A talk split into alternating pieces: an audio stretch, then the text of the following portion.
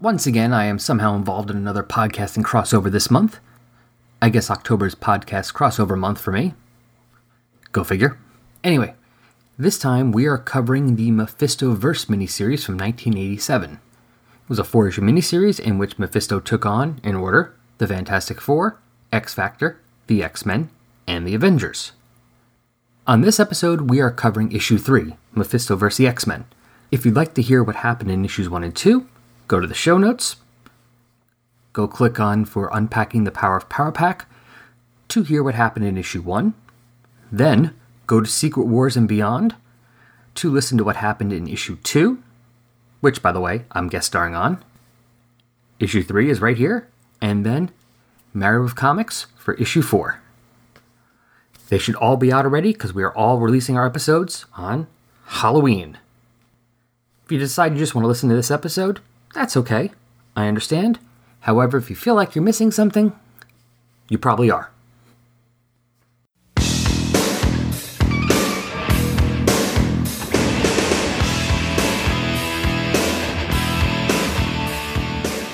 What the? Mephisto?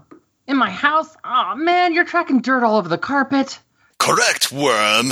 The Lord of the Infernal Realm is above such petty concerns as social graces. But what are you doing here? Your trials, starting with the Secret Wars and More podcast, are just beginning. I am here to interfere with the content of your podcast. Aw, man. Behold! Is that a giant mylar bag? And you got people in it? What the? Is that John and Maggie from Meredith Comics? Ah, that, that's just rude carrying around a bag. Let them out. Oh, hey Al, what's up? Run with us. We are free. Oh. Uh, okay, so you're singing now? hmm It was a long trip from Wisconsin. Some people sing 99 bottles of beer on the wall. Maggie sings Lisa Lougheed. Thanks for getting us out of there. Mephisto, what's going on here? Today, you are compelled to review a comic for my amusement. Uh, okay, that doesn't sound that bad. That comic being Mephisto versus the X Men. You Oh, You jerk. tried me to Oh, serve three. It's completely That's a unreasonable. That I is Come on, number three. that issue. am not gonna read that. I can't. That roll. awful. Oh, you son of a. Cease your pointless complaints. You will review the issue or suffer the consequences.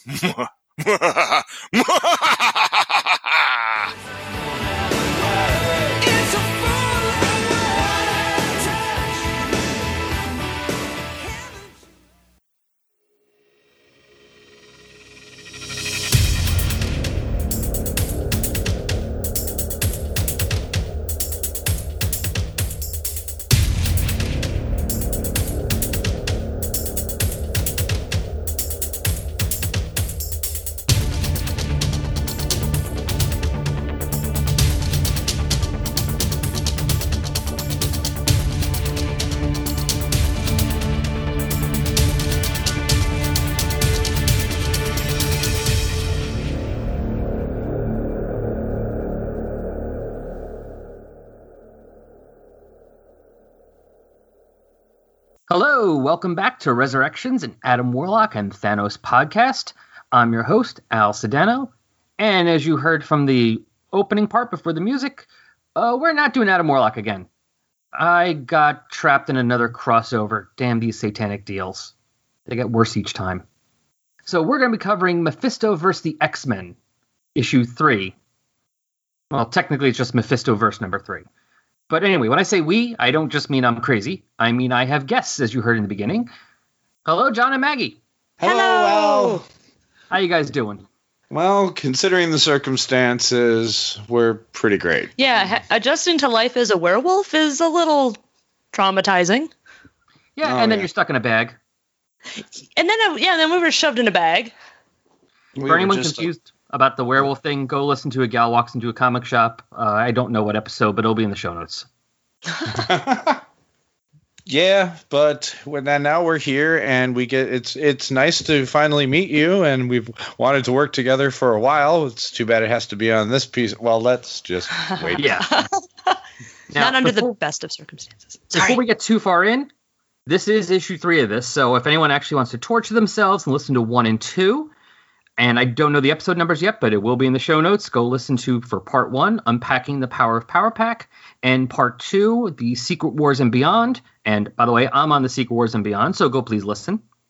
And after this, if you're still listening, uh, I'd recommend you hop over to our podcast, Married with Comics, to hear us tackle issue four with Rick from Unpacking the Power of Power Pack. And that also explains, in case anyone doesn't know, what you guys are from. So that's very easy. That's convenient. I like that. Hi. we aim to serve. we, we provide a service to our listeners, all 10 of them. Yes. And to all more of Al's listeners. Yeah. All 20. Between the two of us, Yeah. we have That's like a A lunch small room. room. Yeah, small, yeah, a small room. All right, so like we said, this is Mephisto versus the X Men. So this is from the Mephisto miniseries from 1987. A quick, very, very, very quick recap from the first two. Basically, Mephisto decides he wants to get souls, uh, steal Susan Richards' soul, and uses that somehow when he goes against the Fantastic Four in issue one, and somehow uses that as a reason to get Jean Grey's soul in issue two, where he goes against X Factor, and now we're at issue three, where he goes against the X Men.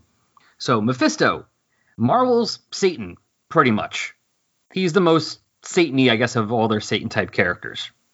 What do you guys know about Mephisto before this? Like, how up are we on? How up are you guys on this character? this was a brand new experience for me on actually on two levels. I've never read a Mephisto comic and I've never read an X-Men comic. this was not probably the best to start with for either thing. we were the best people to have on the podcast to cover this with someone who primarily covers a Thanos comics. You know, Well, Mephisto is Thanos adjacent, so it's sort of That's true. tangible. He's I'm- Thanos compatible. I'm very, um, very, very familiar with Mephisto. I've been, I think I first encountered him back in the day uh, stra- in West Coast Avengers in- involving Master Pandemonium in one of the delightfully dumbest stories that I've remembered. Uh, yeah, ma- well, anything Master Pandemonium is kind of crazy. I mean, he has like demons for arms. Right. And because Mephisto got his soul and decided he was bored with just having it, and so he decided to be creative with his. Yeah, And also around that same time, there was a Secret Wars 2 crossover and Amazing Spider Man. I don't remember the number offhand, but Mephisto and the Beyonder basically played Job with Peter and put him through hell, literally and figuratively. To And it's a really great story. It's probably my favorite Spider Man story. isn't that what everyone does as Spider-Man? You know, he basically is Job. Yeah. That's a good point. That's a good analogy. He really kind of is. Yeah, except he puts himself in it, though. He he's Job by choice, right? but in this case, Mephisto is literally messing with his life, like God messes with Job's life, Right. and he trying to get him to lose faith as part of a, a bet. But in Spider-Man's case, it would be trying to lose faith in himself. Right. By the way, I just found out the other day we are one month past the 40th anniversary of Mephisto's first appearance. Silver Surfer number three, cover date December 68, so it came out in September, according Huh. to the information I've I listened to. That's right. I forgot. I couldn't remember if he debuted in Doctor Strange or Silver Surfer, and I I know the Silver Surfer one well. I like that that series a lot. But- yeah, he he is originally a surfer a surfer villain, hmm but like I said, he's the most Satan out of Marvel's Satan, Satan characters, which they have a bunch.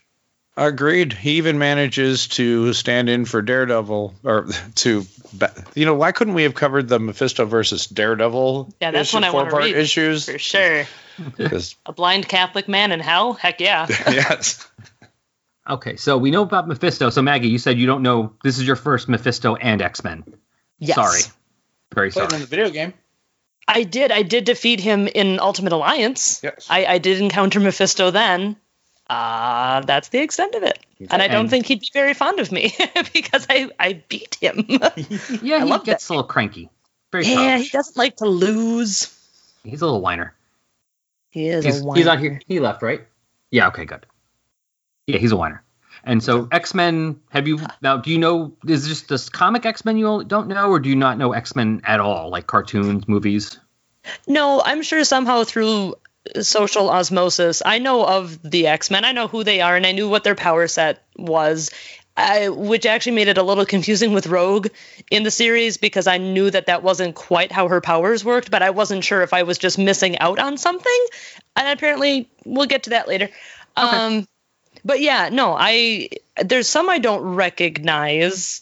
So I was, it, it, I don't know, I was open to reading an X Men story. I'm, and it's unfortunate that it was this one, but that's okay. All I right. don't hold it against the X Men. Well, that's good because you shouldn't. No. And John, what about you? Uh, I'm I'm pretty familiar with the X Men. They've never been my favorite group. I wasn't reading them when I was a, a kid collecting. I got into X Factor, and at the same time was also reading classic X Men, which were reprinting the Chris Claremont run. So that was where my sweet spot was, right up to about uh, Dark Phoenix stor- uh, Dark Phoenix Saga and Days of Future Past, God Loves Man Kills. Those are some of the greatest, and the you know, and the Hellfire Club battles. Those are some of the greatest stories Marvel Comics has ever done, or any comics have ever done. I got, I didn't really follow them that closely, and then in the '90s, it was almost impossible to try to get into them because there were so many comics and the and the plots had begun, become so convoluted by that point that I it went I decided to go with other comics. I've since gone back and I read pretty much all of Chris Claremont's run. I'm familiar with this era that they're depicting here even if I wasn't reading it at the time, but I know who I know who all of these are. This is one of my um, favorite X-Men lineups. Yeah, this is the lineup with a few more people when I started because I started reading about a year later from this. So issue two twenty seven, which is the last Fall of the Mutant story. So it's this team plus Colossus and uh, who Was else? was Kitty on? there? No. Was No. Kitty there? No, Kitty was an Excalibur. Um, Havoc. Havoc, yes.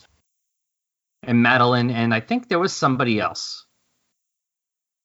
No, no, that was it then. There was nine of them, and there's I forgot about Rogue. I'm counting the five in the back. I forgot about Rogue in the front. yes, there she is. Four Rogue.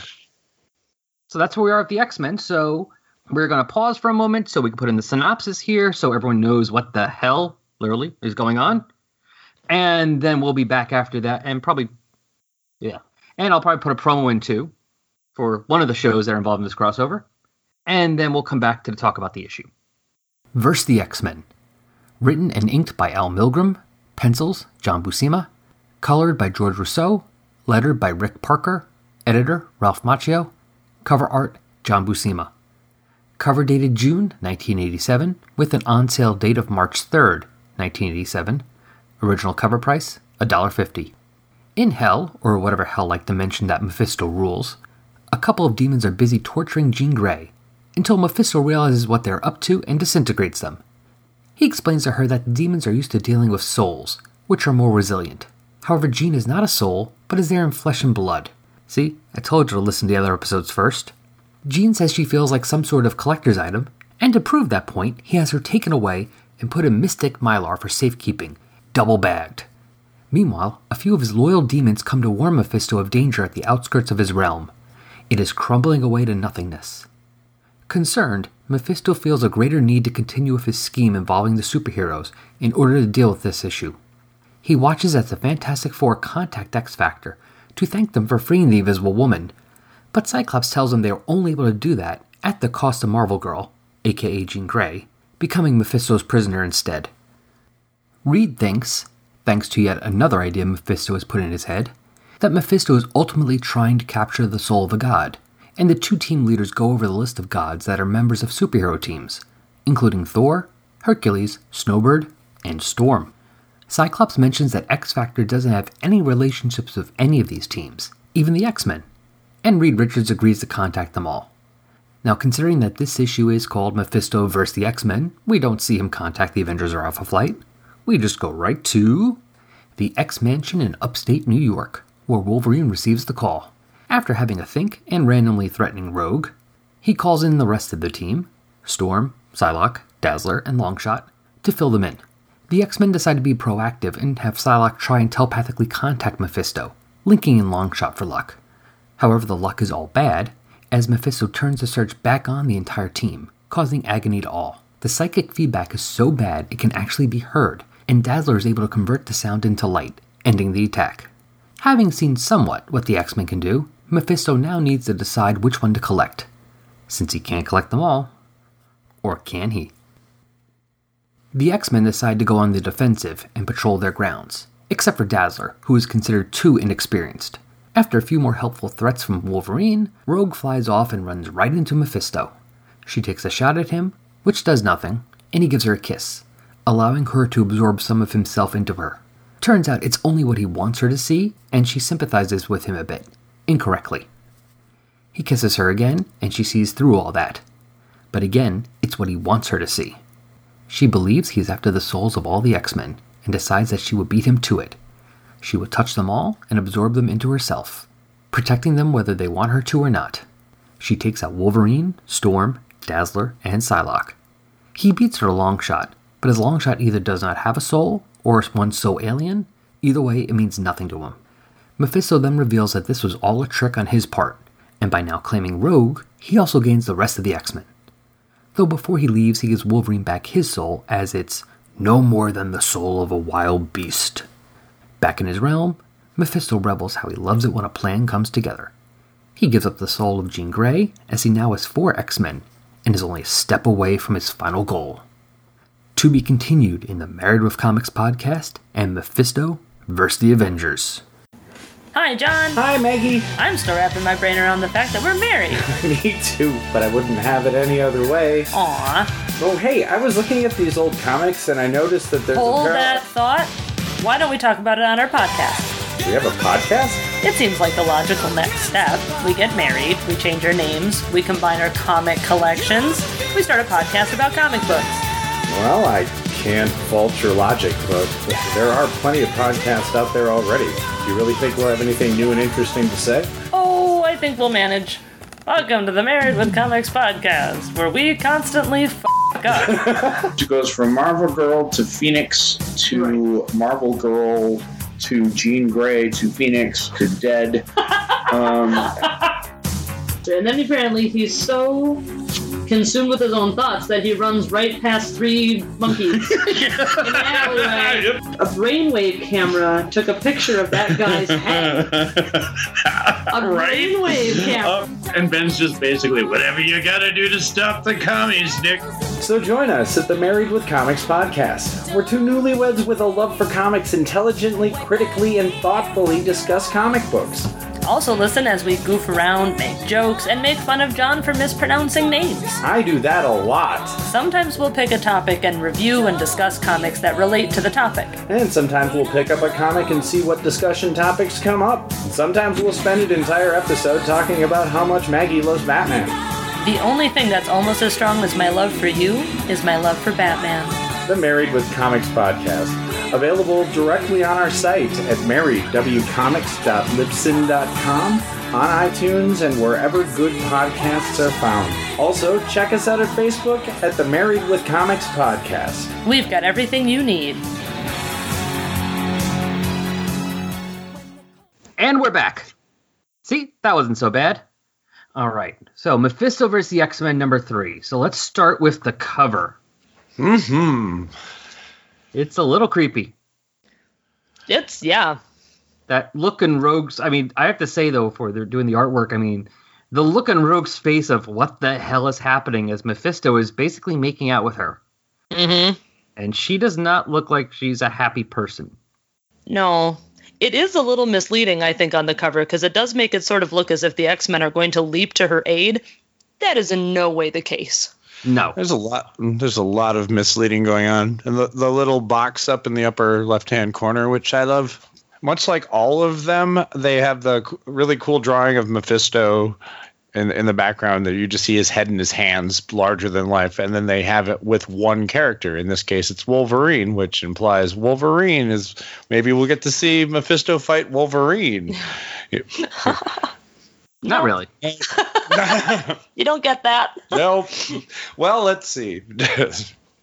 Although at least it's he's not the one they don't tell you telegraph on the cover who he's after in this ep- issue. Yeah, I guess. Well, right. at least of the corner box, maybe of the cover Right. itself, but not the corner box. So if you skip, so you either get fooled by the corner box or made blatantly aware by the cover. Well, and also in the cover, it kind of looks like you know me. Having read the story, I would say maybe Wolverine's leaping to attack Rogue. Actually, Yeah. Don't be walking around the X Mansion like that. You know what happens. it's not until page eight. Oh, you're right. And it looks like Salak is flying. Yeah, I was wondering. I actually, that's not something she can do, is it? No. Okay. She looks like she's trying to belly flop onto Mephisto. Yeah, like a sumo wrestler, or not a sumo wrestler, but like a wrestler move. Betsy Off the- Superfly M- Braddock. yeah. Has she been reincarnated Cold into Steve an Psylocke. Asian woman yet at this point? I No, can't- no, we are way away from this. This is around because the same issue out this month is Uncanny X Men 218. That Oh. won't happen until 260 something, I think, during the Acts of Vengeance. So we got a That's while. right. to go- We got a while to Okay. go for that one. Because well, I'll tell you about that later. He's, he says, looking over at me and smiling. Unless Al wants to talk. Well, maybe when we get to Yeah. Psylocke later. Oh yeah, this is the same month as Uncanny 218, which is uh the newer team members Dazzle, Rogue, Longshot, and Psylocke against the Juggernaut. I remember that one. Yeah, where the Okay. Juggernaut doesn't want to fight Dazzler because he's a big fan. Is who's the David Hasselhoff looking guy? That is long shot. That's long shot. Okay, he was the one I couldn't quite remember who he was. Gotcha. Created by Ann Nocenti, writer of that Daredevil run you were talking about before, and Yeah. Art Adams. I love long shot. No, I- I, love all the I- members of this team. I thought Dazzler was kind of cool. Like when John first explained the character of Dazzler to me, like she turns sound into light. I'm like, what? But then he's like, well, the lasers. I'm like, oh, that makes way more sense. like, I just imagine her being like this walking disco ball. Well, Oh, that's kind of what she is for the majority of the 70s. yeah. I Yeah. mean, I don't think she learned how to do the lasers until like the last few issues, issues of her series. Yeah. It's Hmm. like shortly before this. And then she was able to turn, uh, with great effort, she can also turn um, light into sound. Oh really? Yeah, that she did it in the last issue of her own series and a couple of times elsewhere. I think recently she did it in the Secret Wars crossover. You could argue it's a different version of her, but she has demonstrated the ability to do that. It's just showing a complete misunderstanding of how waves work, but but this is superheroes. I know. Physics are different in that dimension. Moving on. so moving on we have so we start off with the story the devil you say and we have mephisto uh, so we got the thing with mephisto yelling at the demons attacking jean gray so i know maggie didn't read this but john did you does this remind you of inferno at all with her parents It- turned into demons It really, really does remind me of Inferno a lot because I really liked that story, and that that was probably the most X Men I was buying at the time. Or around that time, I, I wound up buying all of Inferno. I was I was much more of an X Factor fan at the time because it was kind of more of an X Factor story. well i was reading all three at the time so it was perfect for me because i'm like okay i'm reading them all anyway but yeah so yeah jean's parents get t- turned into demons during inferno and a scene like this similar to this happens in it So is she like probably having horrible PTSD flashbacks then? No, that happens after. Oh, that this. happens after this. So See, I'm maybe already then losing the she thread was, of yes. things. Yeah, Inferno's like two years from now. Ah, gotcha. It's okay. I read Inferno before I read th- this, so in my perspective, she may. Wibbly know, wobbly, time- timey wimey. Timey wimey. Things that go ding. And so, okay, so Goes ding when there's stuff. the whole thing with Mephisto as a collector is really weird here. This is like he's being Superboy Prime. Well, You know? And I also read Infinite Crisis before I read this. So, from that perspective, you could say Superboy did it first, as far as I'm concerned. I mean, I'm just wondering though, is this like the most influential series actually? Oh no! I mean, there's so, so, it many things, inspires. and I remember there's stuff from issue two, but I don't can't remember off the top of my head right now. But there's stuff from issue two that like gets done later on in different versions. And it's like, did people just read this, or like, did they just throw out ideas to him? Like, I don't know, is this uh his ideas, and other people said, "Ooh, I like that," or did they give him ideas and later on go, "Ooh, I can do that too"? I can't really imagine a universe in which a bunch of creators were either independently or together said, "You know what had some good ideas? Mephisto versus. Let's use them again." I agree. I really hope there was no such conversation. See, I, thinking about this though, here- here's the thing: Hal Milgram really gets the short shrift a lot because he's usually used to prop up, like to rush out stuff. Hey, this is late. Fix this. Do this. Do the issue in a day.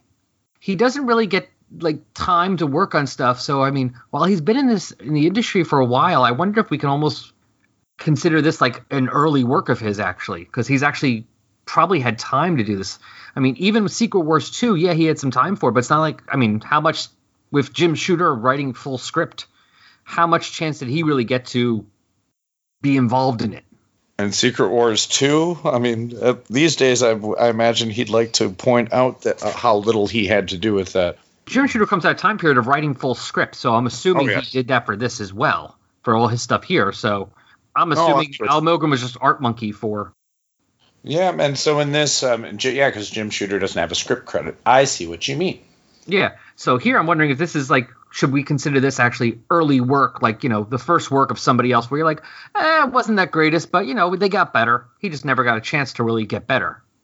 That's true, but most people, as their early work, don't get to do a four part crossover with all of the teams of the Marvel Universe. Well, yeah. I'm just wondering out loud. No, I'm I'm I'm also wondering aloud. and now we wonder. So back to Mephisto and Superboy. Because the one thing that doesn't make sense, and you did already, and you've read issue four too, did he really need to do all this? I mean, was there a point in issue in issue four where the soul he gets here? Ro- well, actually, we already talked about it in the synopsis where this rogue so- soul actually played a real. I mean, it might have played a role, but it, was it necessary, or could he have just gone after Thor without it? yeah, no, it it it serves no purpose whatsoever. Uh, it, it kind of does, but only as we'll get to. Rogue's powers are kind of treated in a bizarre way in this one, and that continues over to the next one. Which and so he, Rogue winds a spoiler alert, guys. I know you don't want to to ruin a bit of the one of the best. No, no, it's terrible. Um, uh, Rogue winds up being necessary to extract Sor, uh, Thor's soul from his then mangled body. And That's not really what she does normally. no, Yeah. but that's what she does in this. Yeah. So I mean, there's a. I mean, she serves a purpose, but ultimately, the whole charade that Mephisto goes through is meaningless. Yeah. It's entirely unnecessary, Well, especially like if I- Thor was in that bad of shape. Yeah. Well, like I said in the, the Secret Wars 2 episode, it's like they had an idea for Mephisto with Thor, and they had an idea of Mephisto going, getting revenge against the Fantastic Four because he would want revenge on them, and then decided, ooh, let's put this in the miniseries. Well, that's not four issues. Let's throw in some X books. Okay. Well, it's. I mean, if Revenge Against the Fantastic Four, I'd accept, accept, ex- I would accept, except for the fact that it's never referred to ever again. Um. Yeah. And in this case, um, Jean is completely irrelevant in this. Rogue is sort of there, but it's all about Thor, and everybody else is just there to lose in combats against Mephisto. Yeah, that pretty much sums it up. All right, now you don't have to read it. Good night, guys. Mwah! Good night, everybody. Say goodnight, Gracie. Goodnight, Gracie. Here's the thing I was wa- wondering about when Mephisto gives his whole talk about his abilities and the fact that like I have ru- there are rules and I cannot fall uh, break them or else you know horrible cosmic events would happen. I kept wondering were they trying to set up a story in which he actually did challenge those cosmic powers and rules and does do you know if that ever happened because I have no idea. if if it it this does not set up anything. Nothing Okay. that happens in this entire series is ever brought up again. It sort of crosses over into Thor, but Not really. uh, it doesn't have to. Yeah. Uh, The, the issue the bit the issue in which it crosses over into Thor, those two pages in which there is a crossover could be completely removed and you would not lose a bit of the story. It was just meant to sell copies of this. because I just thought that was foreshadow, you know, foreshadowing. Because I, I would read that story of Mephisto, you know, trying to alter things and shaking the cosmos. I'd be interested in that story. We just don't. I get would too. it. We just don't that's- get it. Yes. Get to that, Marvel. So Make we it have- have meant something. Yes. So, anyone else have any thoughts on any of this rest of this stuff about Mephisto and Hell? Looking at the Fantastic Four and all that, his realm falling apart. I do like the imagery of his realm falling apart. You get that again in Avengers, just with the uh, like on which page would this be? Uh, Too many taps. Page five, the one of it falling apart. yeah, page five. Yeah, with uh, falling apart off into just the void. Yeah, I always like that imagery. I, I like I like that nothingness is depicted as white. an undrawn page. Right. I mean, well, the art is Bus- John Buscema, so it's pretty to look at at least. I love both of the Bushimas. John, John and Sal, Sal Bushima, mostly Sal, is what the Marvel Universe looks like in my head. So I read Oh, a yeah. lot of Avengers and Thor, or and uh, Hulk back Yeah, in the and, and he also did a lot of Spider-Man too. day. hmm I had a note about page four. Okay, what is it? Jean says, More demons? She's like, What?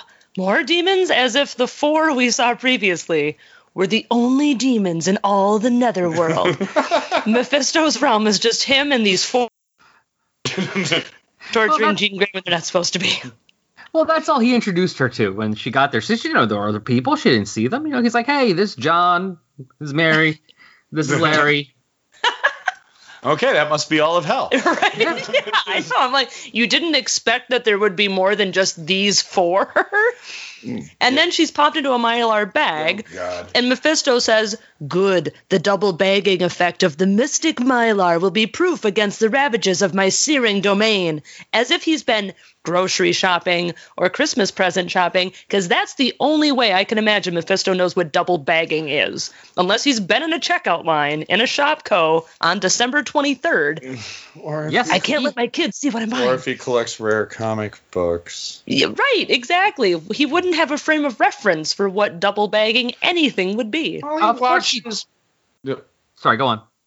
I said he watches the Earth through his mystic pools. He's got to see people like walking around and shopping and buying comic books. I guess. And he has he has been on that shopping line. You know that, like you said, on the twenty third, when you're in a rush to get to somewhere, and the guy ahead of you is looking at each item, saying, "But I thought there was a sale." And do you take a post dated check? Wait, I think I have a couple. More. I think I have it in pennies. Hold on, they're not rolled up. Let me count them in this bag. One, two, three. What? Ah, damn! Now I got to start over. That's Mephisto. He's that guy. or at least he collects the souls of the people who murder that guy. right, yeah, exactly. That's, So, But yes, yes. he knows that. and then he's I'm just briefly on the Mylar bag. I mean, this is obviously either Milgram or Buscema or Shooter from on high or whoever trying to make some sort of metaphor about comic collecting.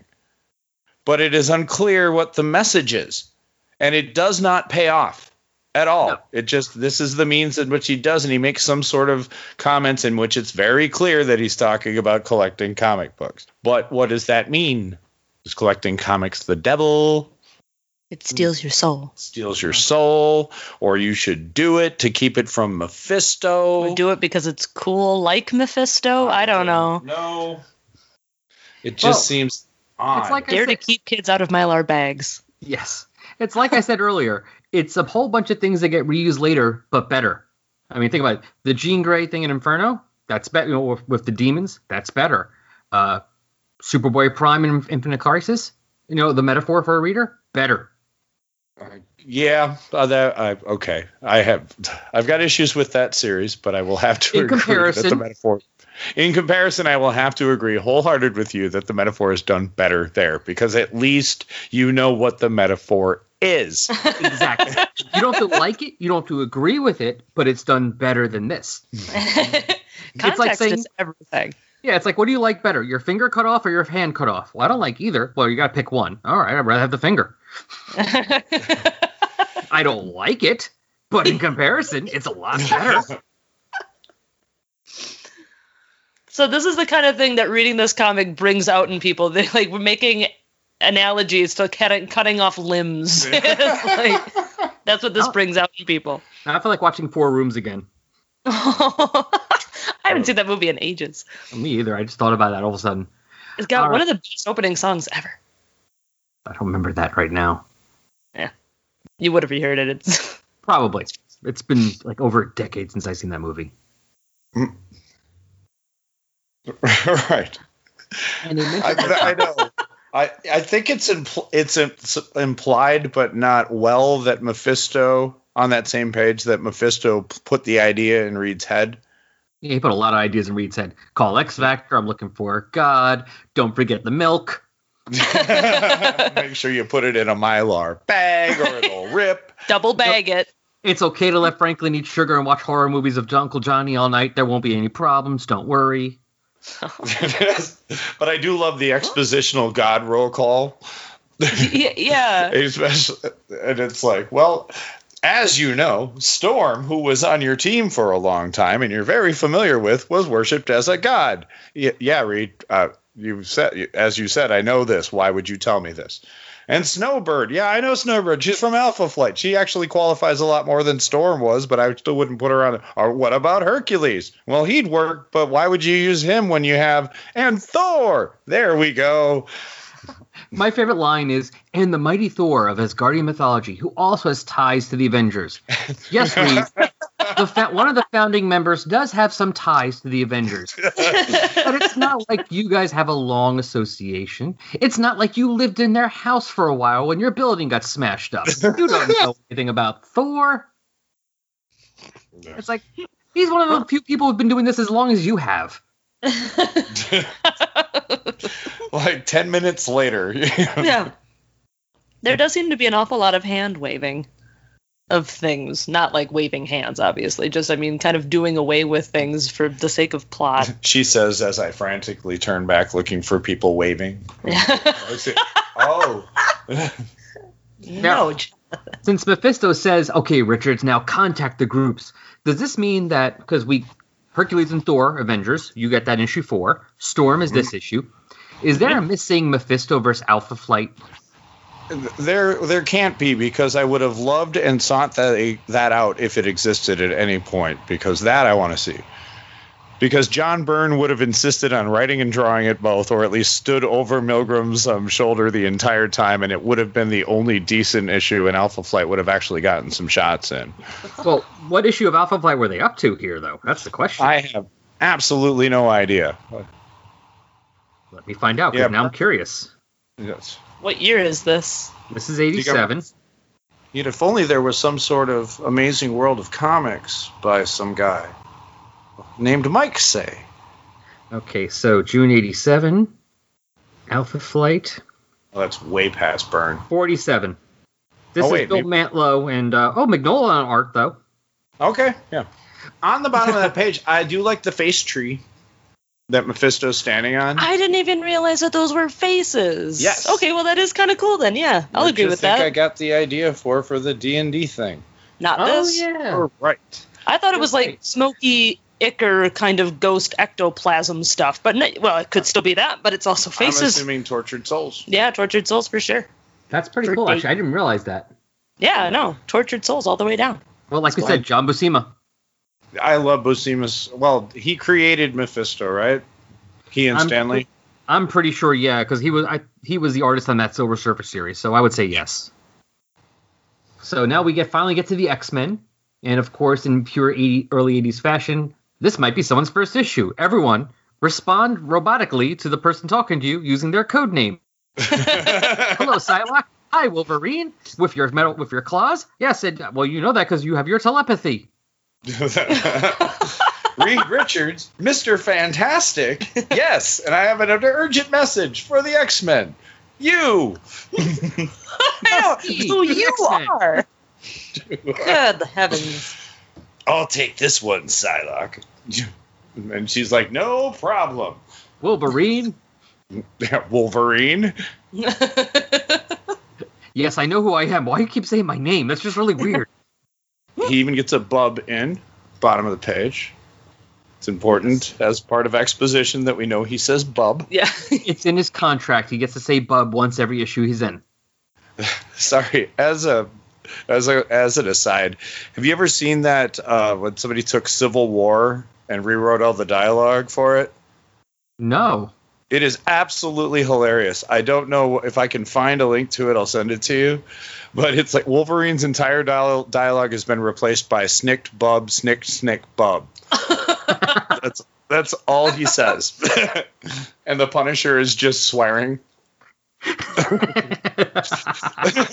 so when he comes in with Peter with the um, almost dead Peter Parker into the headquarters, he's like, "Cock, fuck, whorecock, cock." it's just it's so funny with the art because it's just ah. All right, so here we go, Maggie. Your favorite page. Oh, is this Wolverine page eight? and Ro- Wolverine and Rogue, as she's walking, was saying, "Hey, would you like a beer?" And then randomly falls. Yeah, trips on a polished floor. and then Wolverine threatens her. Is that something he's known to do? Threaten his own teammates? Not at this time, and No. not Rogue. Now they got over their issues uh, shortly after she joined, when he was Yeah. supposed to get married. okay. Right. All right. I'll It was- take your word for it. Good Well, I, story. I- I meant that more for John but- because he knew what I was Yeah. talking about. The, the Paul Smith issues. The- It's the two of them running around uh, Japan while all the X Men are basically poisoned, and that's basically when he gets over his issues with her and accepts her. But So it's this like- is just pulling up old wounds for absolutely no reason then. Well, especially since his response to her falling down is to pop his claws Right. and then yell at her. Uh, And the way he yells her, You almost touched me. Another half inch, and I'd have shoved six inches of adamantium right through you. What are you doing walking around like that?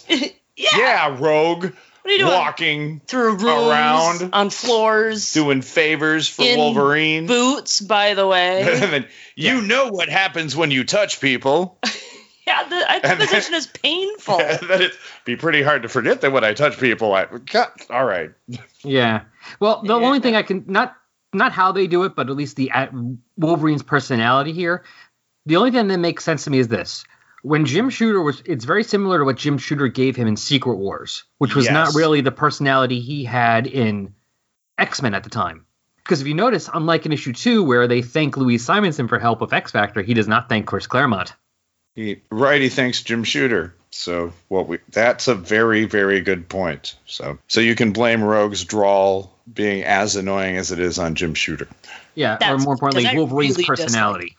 Yes. Yeah. Right, that too. No, Wolverine's personality, yes. Yeah, I'm not a that's a different conversation, but I am uh not a fan at all of Wolverine's in Secret Wars. Yeah, and this is Dr. the Wolverine Doom? in Secret Wars. Yes, popping his claws, hating Captain America, we presume. Well, you almost get the impression that Jim Shooter didn't like the X Men. It was just that, well, they sold well, so he couldn't just kill them off. That makes a lot of sense, especially with. Actually, I don't know where I was going with that, so you can edit that I'll edit it out to just be makes a lot of sense. Because I said something and it made a lot of sense, so I'm keeping that part. there you go. I'm gonna keep You playing get it to over and over preach. again. and keep Yeah. listening at Night. Just remind you, I made a valid point. I made a valid point. out. Right, Yay! yes. And, I- and then he gets on the horn. and it's like X Men. This is Wolverine. Yeah, Yeah, we we know. uh, Get your asses in here, and then they all show up. We I mean, know- he's a bigger jerk than Batman. yeah. It's like yes, we know it's you. There's only one other guy on the team right now, and you're not long shot. There's only two of you. Which though, that's a nice thing if you notice that. There's six people on the team right now, and only two of them are men. yeah, that's actually kind of interesting. Now that you mentioned that, I didn't notice that at first. But yeah, it is that's Wolverine long shot. that's Claremont. Claremont was definitely very early inclusive with. I mean, think about it. It's like 1982, and he's like, "Okay, Cyclops is gone. Who's gonna be the leader? How about the black woman? There you go. Yeah, She's that's a great pretty artist. cool. She's a, she's in charge here too, even though you can't really tell. Yeah, Exactly. And she's in charge, and, and at this point, she had no powers, and she still was in charge. because she beat Cyclops for the right to do so, and it's awesome. We should Well, she read beats- that. Yeah, she beats everyone. I mean, she she Yeah. kicks the crap she kicks the crap out of most people without her powers. Well, I mean, and she can control the weather. But not at this point. well, no, but I'm just, I mean, damn. yes, it's stupidly overpowered Yeah, as to far take as it to its powers. logical conclusion. But I mean, now she's, you know, just simply a badass. Mm-hmm. Yeah, but badass enough that she's in charge of Wolverine. That's which pretty I always cool. loved. Yeah, Yep. that's pretty awesome. But yeah, no, Claremont did that because even when there's two more people that join at when the team, when I started reading the team, it's Colossus and Havoc have joined, so it's in completely even split, four and four. But here we also have Psylocke and Dazzler and Longshot, as you said. Yes, I am such a mark for Dazzler. Have been since her first appearance in in X Men. She's she's such a product of her time, but they've actually advanced her out of that and made her into a functional character here. yeah, no, I liked her in this X Men run. Well, this time period, I mean, she actually was a, a fun character, and Psylocke too. But I I like Excalibur and Captain Britain, so Mm-hmm. And speaking of which, by the way, when they're um when Dazzler's doing her light thing, I do like the fact that Al Milgram actually did pay attention to some continuity, because Salak has bionic eyes. Oh yes, they point that out. Neither Psylocke's nor Longshot's powers are very well represented here, because No. his Longshot's powers are to be really lucky. Is that, I was wondering, is that kind of his thing? Is that he just, he beats the odds? Yes. Okay. Yeah. Or in this case, he. It's kind of a nice power to he have. makes things worse. How does that, how does that, that's a mutation? To Uh, beat statistics? He's not a mutant. He's he's an alien. oh, He's from a. I, I'm gonna. Uh, Al would be. from a planet of lucky aliens? No, he he's was. from another dimension. it's another dimension where this guy named Mojo does a a deathly game show on all the time, and he's the best contestant because he beats the game of death. Why does that make me think of like War World, Domino? I mean, I know I always go back to DC, but I'm still just thinking, why does that make me think? It's a lot like War World. Yeah. Yeah, it's similar, but more like- TV based. Yeah. It's, Okay. It's making a lot of. co- It's making commentary and satire on. Kind of like what Jeff Goldblum did in Ragnarok, Yeah. which I thought was pretty cool. And to be fair, Domino, yes, it- Domino actually is a mutant with luck power, so it Hmm. does become a, power, a mutant power eventually. That's weird. That's interesting. Huh. All right. All right. But you wouldn't know it from here because all he does is try to help Psylocke out and then holds his head with the backlash, and everybody else does the same. Wolverine starts pounding on the walls, which he probably still had his claws popped out, so he's just tearing out circuitry. Oh, they probably had to fix stuff left and right with Wolverine. They have backup generators for backup generators from when he slices through things, and Exactly. yeah. He gets drunk and say, "Oh, we got to fix stuff again." Man, yeah, I would not want to have to be on cleanup duty after him. That'd be pretty bad. That's why they had the New Mutants. This is your training. Here's a broom. Follow the short guy. That's better than the actual. This is your training. Go in that room and we'll try to kill you. Don't worry, the safety gauges are. Oh my god! yeah. Those damn demon bears. I understood that reference. I knew one of you would. But at least we get Dazzler using her power. I mean, the yeah, only she downside actually is is the only one. Sorry to interrupt you there. She's No, the go ahead. only one who actually pulls something off properly, unless you can count Rogue, which only happens by cheating on her powers. yeah. Although Oh, the one downside for Dazzler is she takes sound, and makes it into light. Sounds a little hard to do with a uh, nonverbal medium. Yeah, True. True. but that's what E. She turned the E into really bright light. Yeah, into really bright light. I thought the art for her was actually kind of cool, though. Kind of psychedelic. Yeah, it is very psychedelic. That whole light pattern that she's standing in. Yeah. Well, that was neat. I'm like, that'd be something to see if I had bionic eyes. Thank you, Psylocke. That's right. Everyone else is just seeing. "Ah." Wow. Everyone else is just blind forever now. Well, I mean, They it's all supposed to have be data. that when she did, because she's a singer, so when she was doing her act, she would use her light powers to create a light show while she was singing. Oh. and it was and it was disco. So she's like a one woman show. Yeah, she would just lie to Okay. people and say, "Oh yeah, I got li- I got equipment set up. Don't worry," because you know, mutant bad. Did Did she do like covers of ABBA? We pr- assume. Well, I'd love to see her like singing Dancing Queen or Fernando in a comic book and making light shows. she was originally supposed to be black because they were going to have Donna Summer do her voice. Oh, interesting. Wait, do her voice for what? for the movie. They were going to do a movie, Dazzler the movie. She was a She was gonna have her own movie. yeah. It was going to be the first movie. A bunch of things, fa- and Donna Summer was star was starring in it, Okay. And they're gonna have an album. and they were going to have an album. Jeez, they had big plans. It never happened. They've published Apparently the not. script of Dazzler the movie as Yeah. a graphic novel, but changed it to Alison Blair rather than. Right. Huh. I did not know that. The more you know.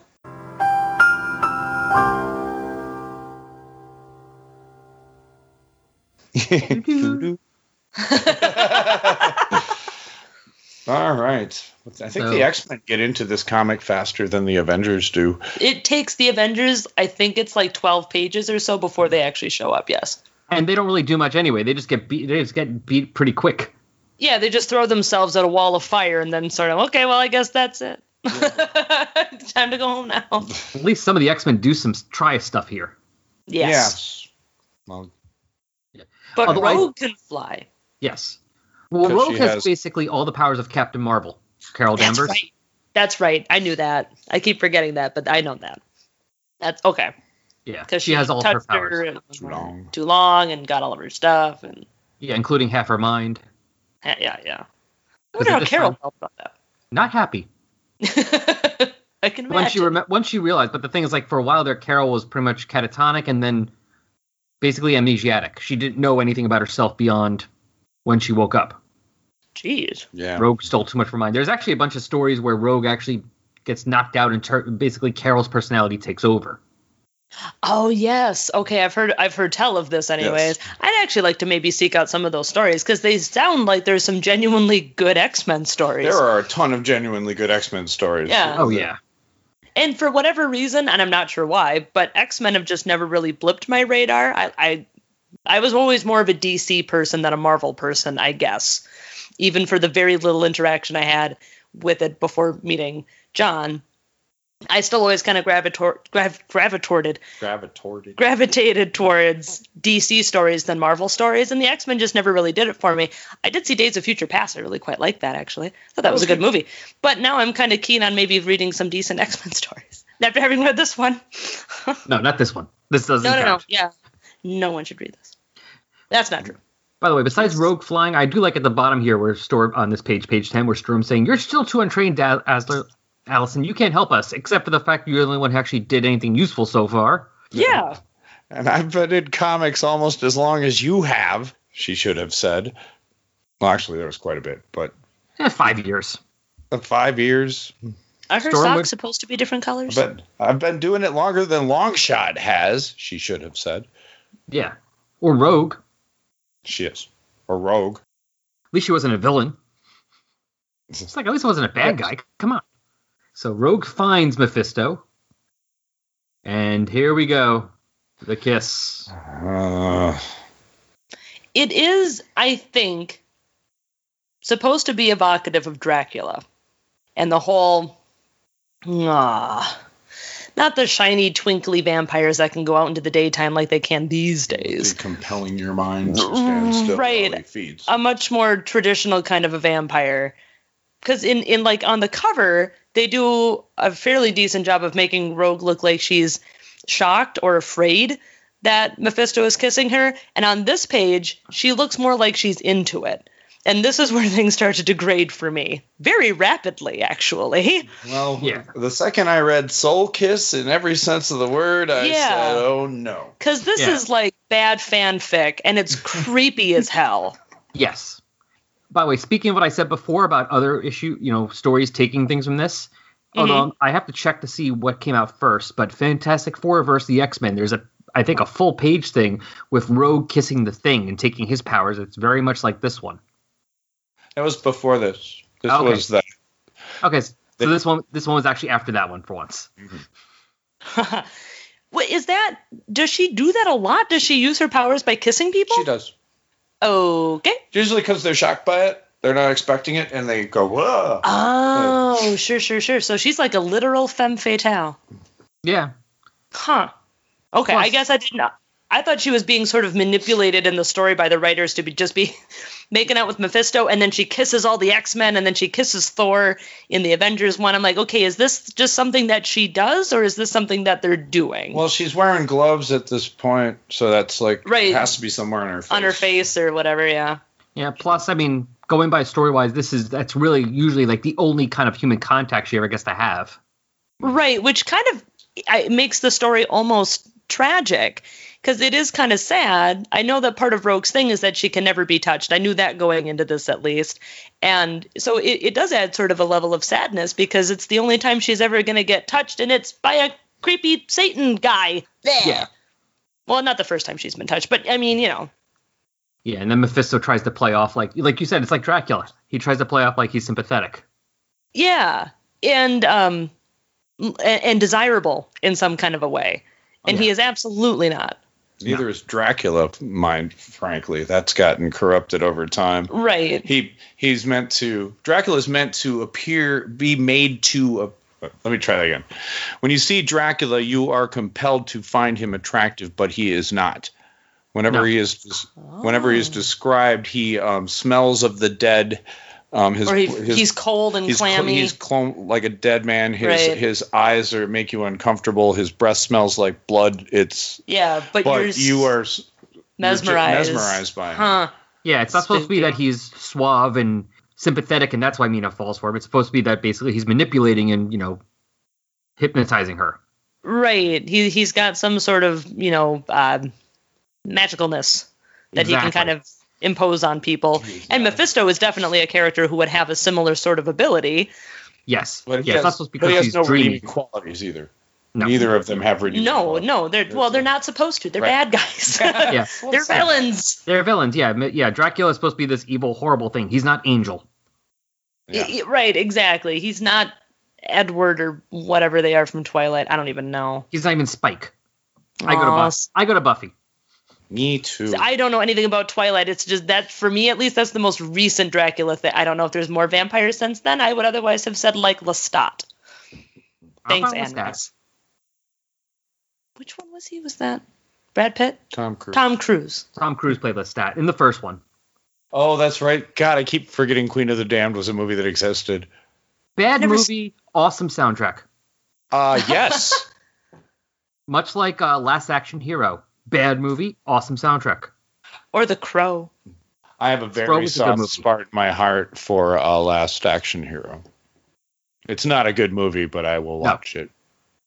The Crow is a good. I will fight you on The Crow though. Crow's a good movie, but awesome soundtrack. You were right on that. It does have an amazing soundtrack. I'd have to watch it again. I remember thinking, this is strange. I think I'd like it if I watched it a second time. I like weird, dark things, so I can't remember if I like it or not. I it's My- been a very long time since I've seen it. Mephisto, I understand. Yeah, her accent makes me think of Applejack from My Little Pony. That's who I kind of transpose over Rogue's voice because I can't stand that ah as I. Oh, you will have some issues then with Claremont's X Men. Yeah, no, I understand it. It's it's apparently his fault, and that's fine. I don't think it's going to detract from my enjoyment overall. It's just it's one of those nitpicky um what do you call them pet peeves of mine. Well, then stop before you get to Gambit because that'll cause you to t- tear your hair out. So Rogue comes after Wolverine and takes him out in two pages. Yes. Where are we here? Uh, Oh, we got. Oh, I'm going the wrong way. That's right. Yeah, pages 15 and 16. Where she Oh, I'm flies always a after page Wolverine. behind because I have a note for page fourteen. Yeah, I've done it that's again. What's your note then? Yeah, no, I'm sorry. I was there's so many things happening at once. Uh Rogue talking to Mephisto and saying, "So you began to take their souls as a substitute for any real contact with other living beings. Believe me, I know how that feels." Excuse me? You know what it's like to steal other people's souls? Because you what now? I don't what's think her- that's quite how that works. Well, with her power, when she she takes people's abilities and memories and stuff, and even bits of their Right. personality, which they But she do doesn't do it here. intentionally. No, but I guess she knows what it's like to have people's thing. Although he doesn't really take their souls in himself. So, That's yeah, it that's doesn't what really I would- work. That's what I would say to it. Uh, there- I mean, Milgram is pr- playing with the idea that your essence is just the sum total of your memories. You know, either he was watching um, Doctor Who, the Five Doctors, where the Mhm. person is just the sum of his memories, eh, of, of his memories, a Time Lord, even more so. But Mm. but so in that sense, memories equals soul. But they don't that's not how they treat souls in the Marvel universe. Your soul is what you have, and after you die, and if you do a contact with Mephisto, you go to hell with it, and presumably you rise up to heaven if you don't. Yeah. Or, you know, you go to Valhalla if Odin likes you. Yeah. Ooh. Or you go to your final reward, but you do have a mystical being that survives death, a mystical part of yourself that survives death. That's your soul. It's never correct me if I'm wrong, but it's really never been established that Rogue does this when she's she's stealing memories, but she's not stealing your physical soul. Well, and, and hang on, because my, my point really was more that not only is it odd that she's trying to empathize with Satan at all, but that that's the thing that she can empathize with him on. I mean, it's Yeah. interesting, but it's also kind of jarring and a little strange. Like, I know exactly how Satan feels. And he's all like, Pleased to meet you. And then Hope they you make guessed out my again. name. And then they start kissing, and I get the heebie jeebies. Yeah. and like you said, yeah, that's not, I mean, her power does take memories and stuff, but even if you want to you say that is the soul, even, even we want to, for argument's sake, say that is, Mm-hmm. it goes into her and like so she actually knows it and feels it and she knows what they were thinking and like what they love and hate and things like that he's just holding it in his hand he's not Yeah. you know making a he's tree out of it. yeah We're making a or he's tree out making of it. rocks out of it or he's doing you know origami with it or whatever or just poking holes at it or lighting it on fire but there's a difference you know yeah she still takes let's say like we said if we're gonna say this is souls then she, yeah she's borrowing people's souls but it's in her it affects her him it's just like oh i got another one cool i'll put this with all my other ones in my mylar bags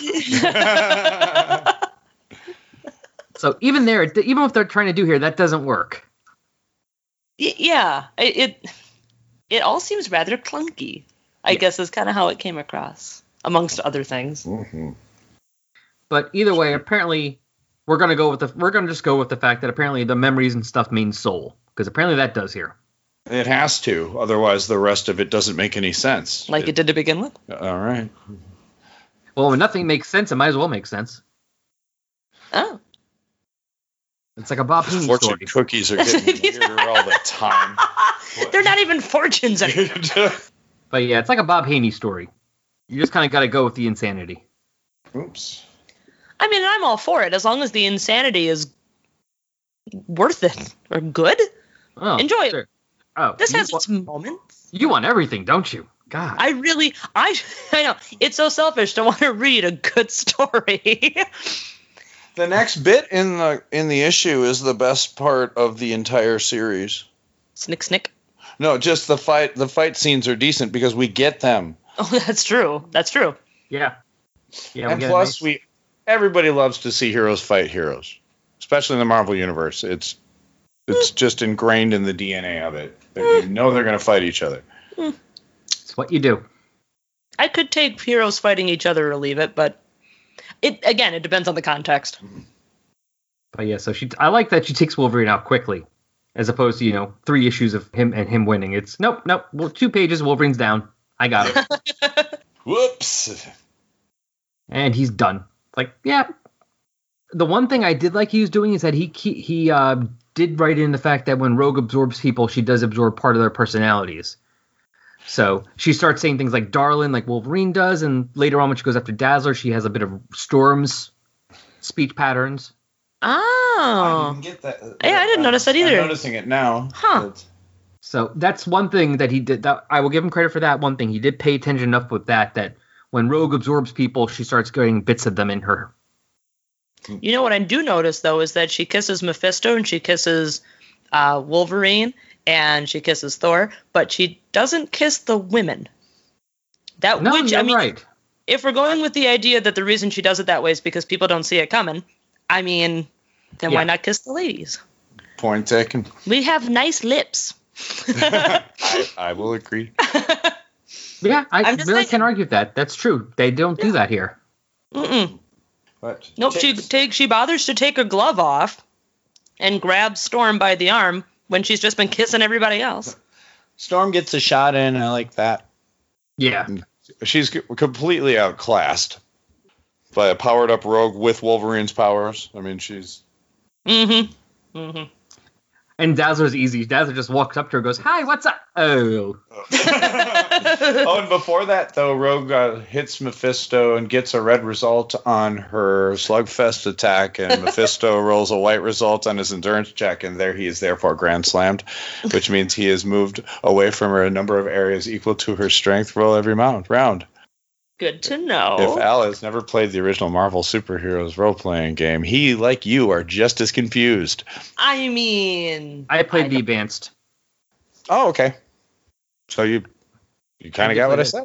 I have some. Oh, I mean, it's been years. I gotta find. I'm hoping to get those sent down from my parents' house because they're in the basement still. All, the, all those old stuff. But I had a whole bunch of those things. Isn't that fun? It's like shopping, but everything's free. Yeah, it's like, oh, I forgot all about this. Let me look at this Yeah. again. Exactly. And then you get all those memories and it's nostalgic and oh, it's fun. Yeah, last time I was up there, I found my Atlas of the DC Universe from the role playing game there, and the Legion 2995 source book. Oh, Cool. The Atlas of the DC Universe is one of my favorite things I ever had. That had actually more direct information about the cities than were made available because they were always purposefully vague Yeah, Mhm. on Yep. where they are and things. But in this, they put them in actual states. yeah. Metropolis is in Delaware, and Gotham is in New Jersey. Is anybody in Wisconsin? No, Where- except for the Great Lakes Avengers. We're a flyover state no matter what medium. Hold on one second. Gotham's been mentioned as being in New Jersey several times throughout its existence no, I seem to remember that. in the comics. Yeah, because they're supposed to be right across the bay from each other. And at various times, I think they are currently. Yeah. All right, they- let's see. Media. Let's see. Map of the United States. He's got the book out we're talking about. you know, Gotham's been mentioned as being in New Jersey in the comics too, both before and after that. So it might have been where they got the idea. Yeah, and plus it makes sense because if Gotham is in New Jersey, Bloodhaven's supposed to be close to it too, and it kind of makes sense. Gotham would be Jersey City, more or less, and Bloodhaven would be Camden. Except that Metropolis, Gotham, and New York City would not all exist. If you went by a logical progression of how cities develop, you wouldn't have three megalopolises like that. You've got Minneapolis and St. Paul. But you don't have a New York City next to a New York City. No, Well- that's just one big New York City. Yeah. But th- well, just basically this means Jersey City bi- is bigger than it would be, and, Right. and Philadelphia's not that far, and there's nothing in Delaware, so screw it. Give them, give 'em something. I always, I, it's always just been my dream. Sometimes I wish that they just, rather than having a New York City in metro, in the DC universe, that it just was Metropolis and and Gotham. That there's no New York City. And Oh, that, that would work, too. LA, there's no coast city because having a coast city and an LA doesn't make any sense. But they fixed that one. like Star City Star City out. Star City. What is in Seattle. that's- Seattle. Okay. Uh, let's see. Central City is either Chicago. Uh, it's more of uh, St. Louis? St. Louis or no, Keystone City is St. Louis. Central City is either like Minneapolis or Chicago, depending I on don't what think- story.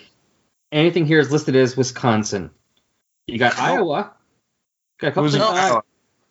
Let's see. Pittsdale and the Quad Cities. Oh, well, the Quad Cil- cities are in Iowa. So, Oh, okay, then yeah, that's uh, that's uh, what's it called? Um, Wild Dog. all right, okay. The hell are the Quad Cities? Um, I don't know Like, are you talking about actual cities in the Iowa? actual Quad cities. I think it's on Iowa and Illinois border. oh, really? Isn't it like Dubuque? I'm not going to say because Moline, Davenport, Rock Island, and Bettendorf. Oh, I mean, I know Mol- from Moline. I know Moline. I'm not a huge fan of Iowa or Illinois. You should They're know. big and flat. And Pittsdale, Iowa, which is Anybody who barely. listens from those states, they're lovely. Don't listen to my wife. Your states are awesome. Listen to our show. So apparently, nothing specifically in Wisconsin. Sorry. well, yeah, that's right. We're only the birthplace of Harry Houdini Oh, there you go. That's awesome. And Ed Gein. and Ed Gein. Yep, that's true. Uh, okay, that's that's awesome. George went. Ooh, Norm. From Cheers. Yep, and we've got um. Ah, crap. What's his name?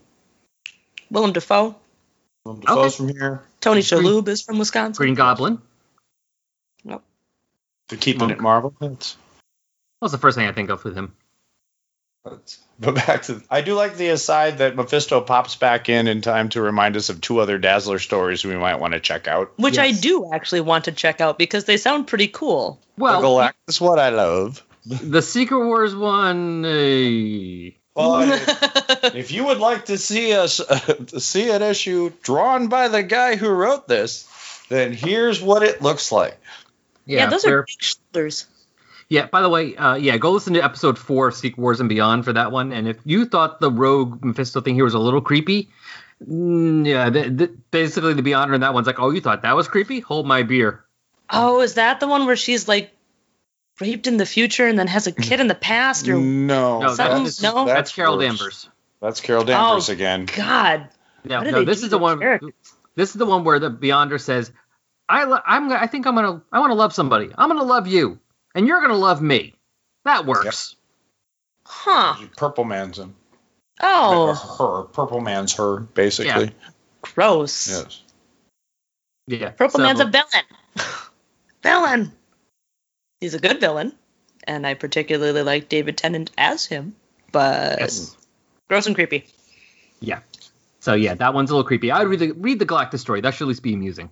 Yeah, yeah, It's hilarious. yeah. I still need to read that one. Let's get over this thing. So we got Psylocke taken out. Boom, she's done. Yep, All right. pretty much. And Longshot doesn't have a soul, so he's like, eh, don't care. Oh, that's right. Yep, he doesn't have a soul, so that's done and over with. Now that would have been something that they would have had the I don't know did Longshot ever have a crisis over the fact that he apparently doesn't have a soul? When he leaves the X Men, Okay, so maybe that's sprung out of this, but they maybe. could have made it more explicit that ever since Mephisto told me I don't have a soul, see this crappy series. I think Claremont probably ignored this completely. yes, Probably. Wolverine is the best there is at what he does, and what he does is tell everybody never to th- think about or speak of this ever again. With apologies to Rick from po- Power of the Power Pack. Unpacking the power of Power Pack. Got on the second try. Jeez. All right, wait, we're almost done with this thing. Woohoo! So basically, Rogue's like, aha, you can't get him. I got tricked you. And he's like, fooled you. I wanted you to do that. and I don't buy it for a minute. Meph- I'm, especially how this plays out. I think Mephisto's just making stuff up as he goes on. I actually do believe from that. I mean, he is laying it on really thick earlier. Curse you, woman! Mephisto is not so easily thwarted. Earlier on, That is, Um, I think that's true. I Yeah. think they were. ju- I think he actually this was a plan. No, it, it was. I, I agree with you. I was just being flip, but because earlier he pret- he pretends that she's um drained uh, drained him a little bit more than she Yeah. has. I do have to say, though, it is pretty impressive overall that Rogue does stand up by herself to Mephisto and, and does what she can in a terrible situation, again, all by herself without the aid of the X Men as we see on the cover.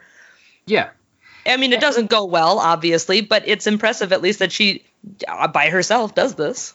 yeah. Plus, unlike the first two issues, it's not just who's the best one out of this team. Well, it's going to be the, invis- the woman on the team, the Invisible Woman and Jean Grey. In this one, it's just the fact that basically power wise, she's the one that was able, that worked. Right. It wasn't that she was automatically the best one.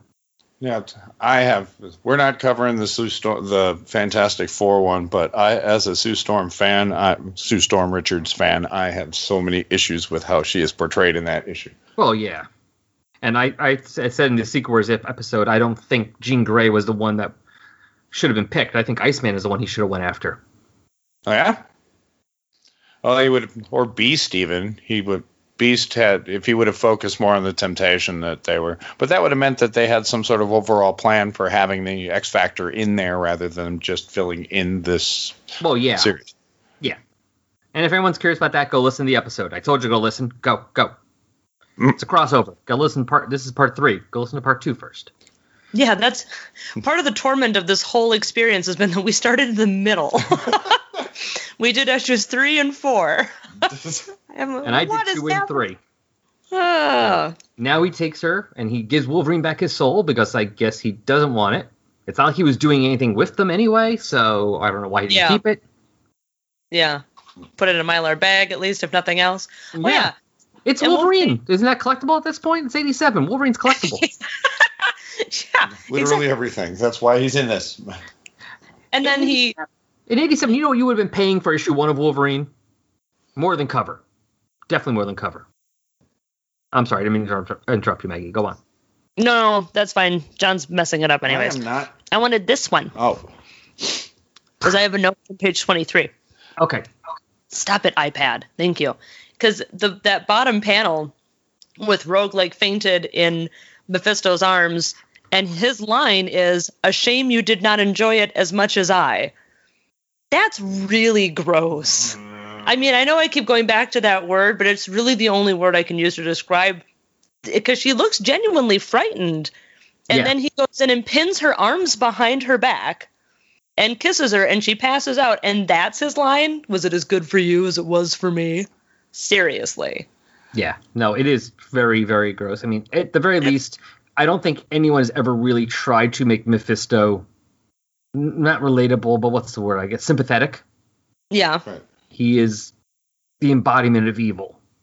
yeah i guess I'm i mean not this is excusing something it. he would- I don't Yeah. even. I don't No. think he It's a spent too horrible- many times kissing people against their will, though. This is yeah i was gonna say like th- i mean doing bad things is something a villain does but doing these particular kinds of bad things is like a creepy date rapey frat boy well, and that's it's kind of lazy. Right? I don't like to use the phrase lazy writing, but I'm going to use it here in the fact Okay. that if you can't think of another way to threaten a woman Right. besides sexual violence, exactly it's like or threatening her with it. That Right. that's pr- that's lazy. Even Joss Whedon falls for it a lot of the time, who is usually fairly feminist in the things that he writes, but Mm-hmm. he falls for that at the point of this is the I need to do a shock here, so this is what I'm going to do. yeah And it's it's a way overused trope. This is just one of a number of examples on it. Gail Simone has some things to say about this particular issue, I would say. i like gail simone a lot Yes. hi gail simone Yeah, I, I wish he was listening.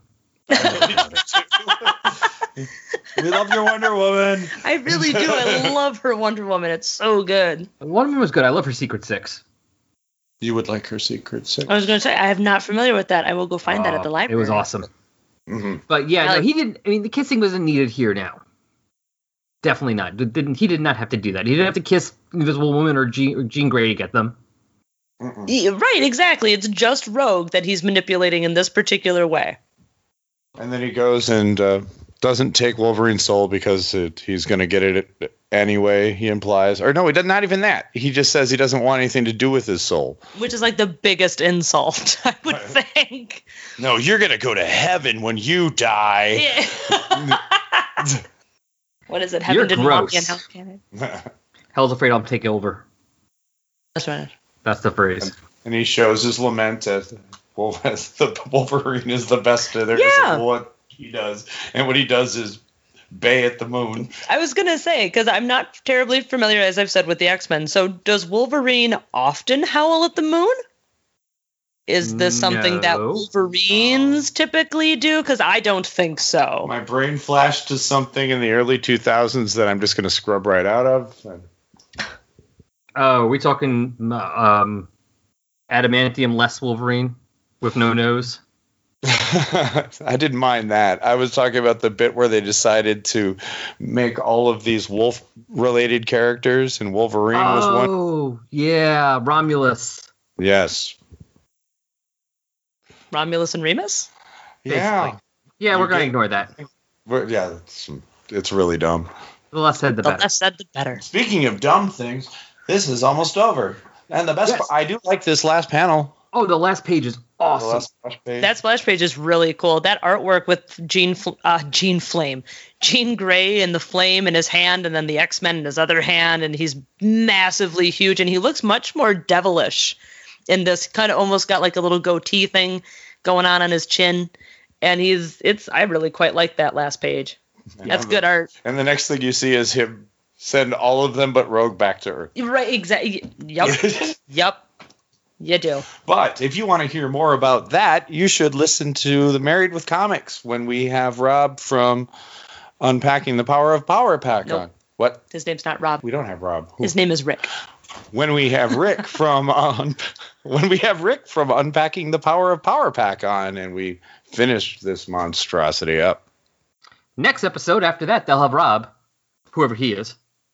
We actually will. Will Uh, we?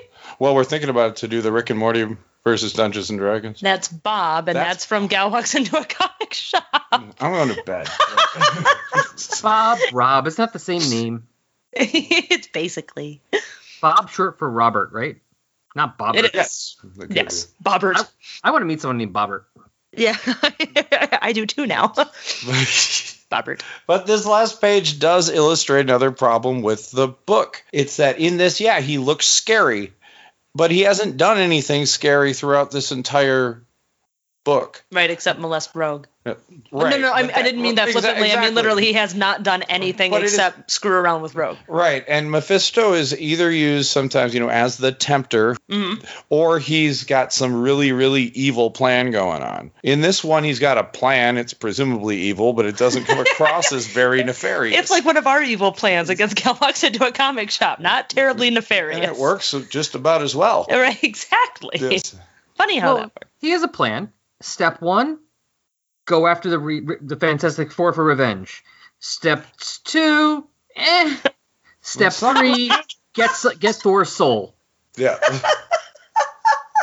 That's basically the plot of the series. Oh, man, that's so true. that's really awful. Once It's again, something that was done in here that was done better somewhere else. Thank you, South Park. man, could be worse. It could be Marvels could be raining. or Marville. Oh God, no! Don't talk about that one. Oh God, that was horrible. I'll ask about that after we stop recording because now I'm I'll curious. just shudder. Oh. Y- You'd rather read that Superboy Prime stuff over and over again. I would.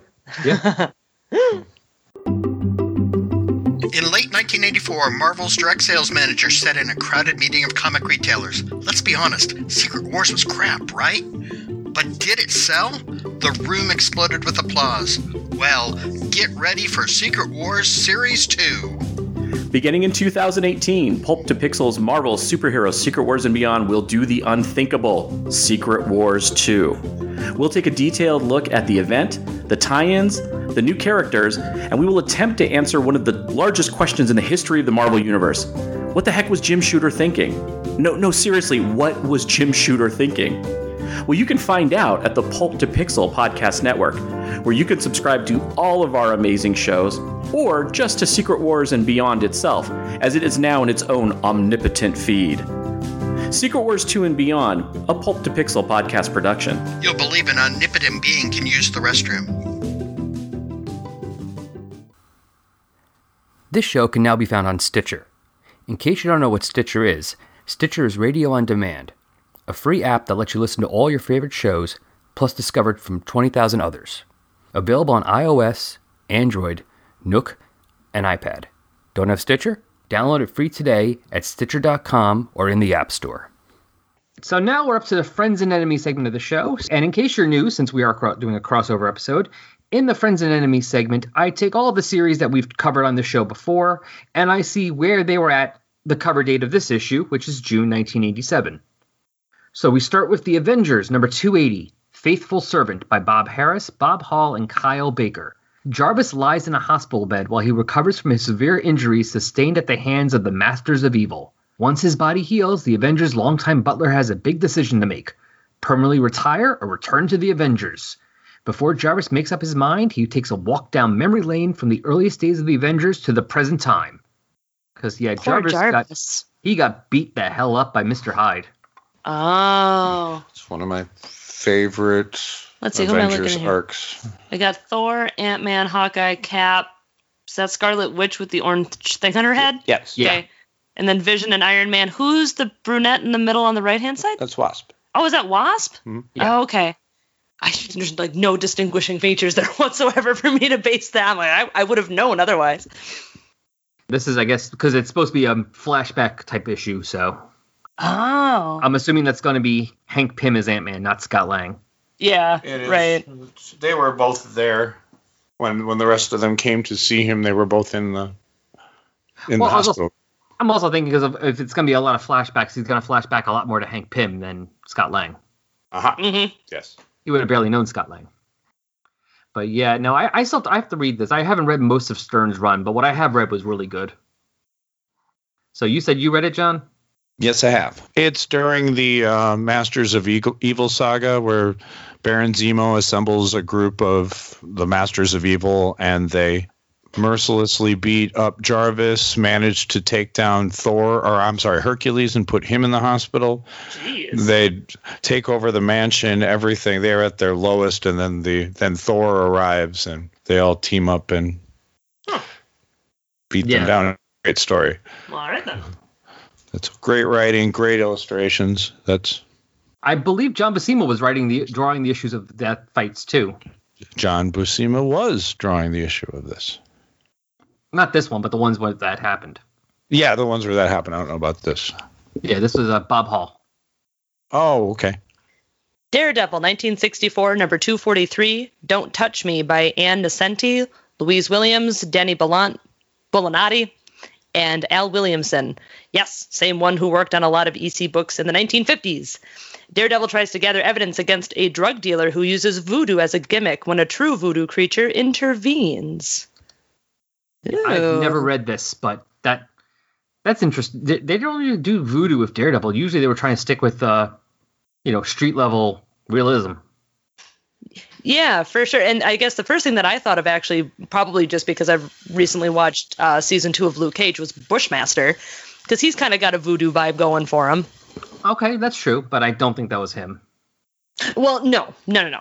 I, I would be very surprised if it was. But the voodoo creature in that kind of ghostly phantasmal form, ah, that's kind of cool. I'm intrigued now.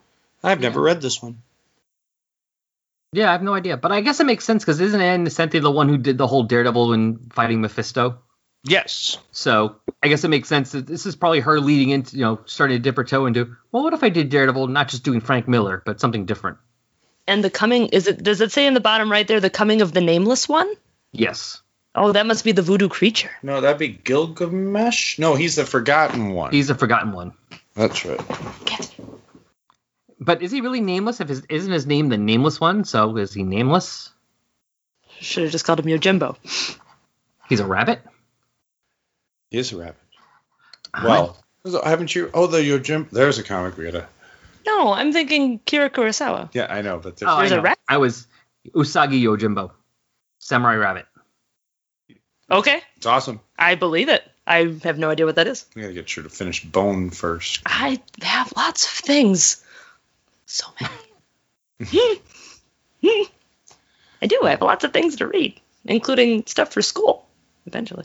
Eventually, yeah, it's down the list. Yeah. Fantastic Four, number 301, Alternatives by Roy Thomas, John Buscema, here is his name again, and Romeo Tanghal. Guest starring Thundra. Thundra travels to Earth to ask Ben Grimm for help in defeating the warlords of Macus on her homeworld. After a quick victory, Thundra offers a reward to the Thing travel back in time and have the opportunity to marry Alicia first. What will Ben do with his second chance? That's right, because didn't they have Johnny marry Alicia? Yep. After this. Oh wait. That's kind of a Before. jerk move. 300. Oh, that's right. Oh man. Yes. But it all uh, goes away. She's a scroll, baby. oh, that's right. They scrollified her. Yeah, Oh, that's kind of an odd looking. So who's that guy? no idea. Oh, okay. He's- Fair enough. Somebody from Thundra's world.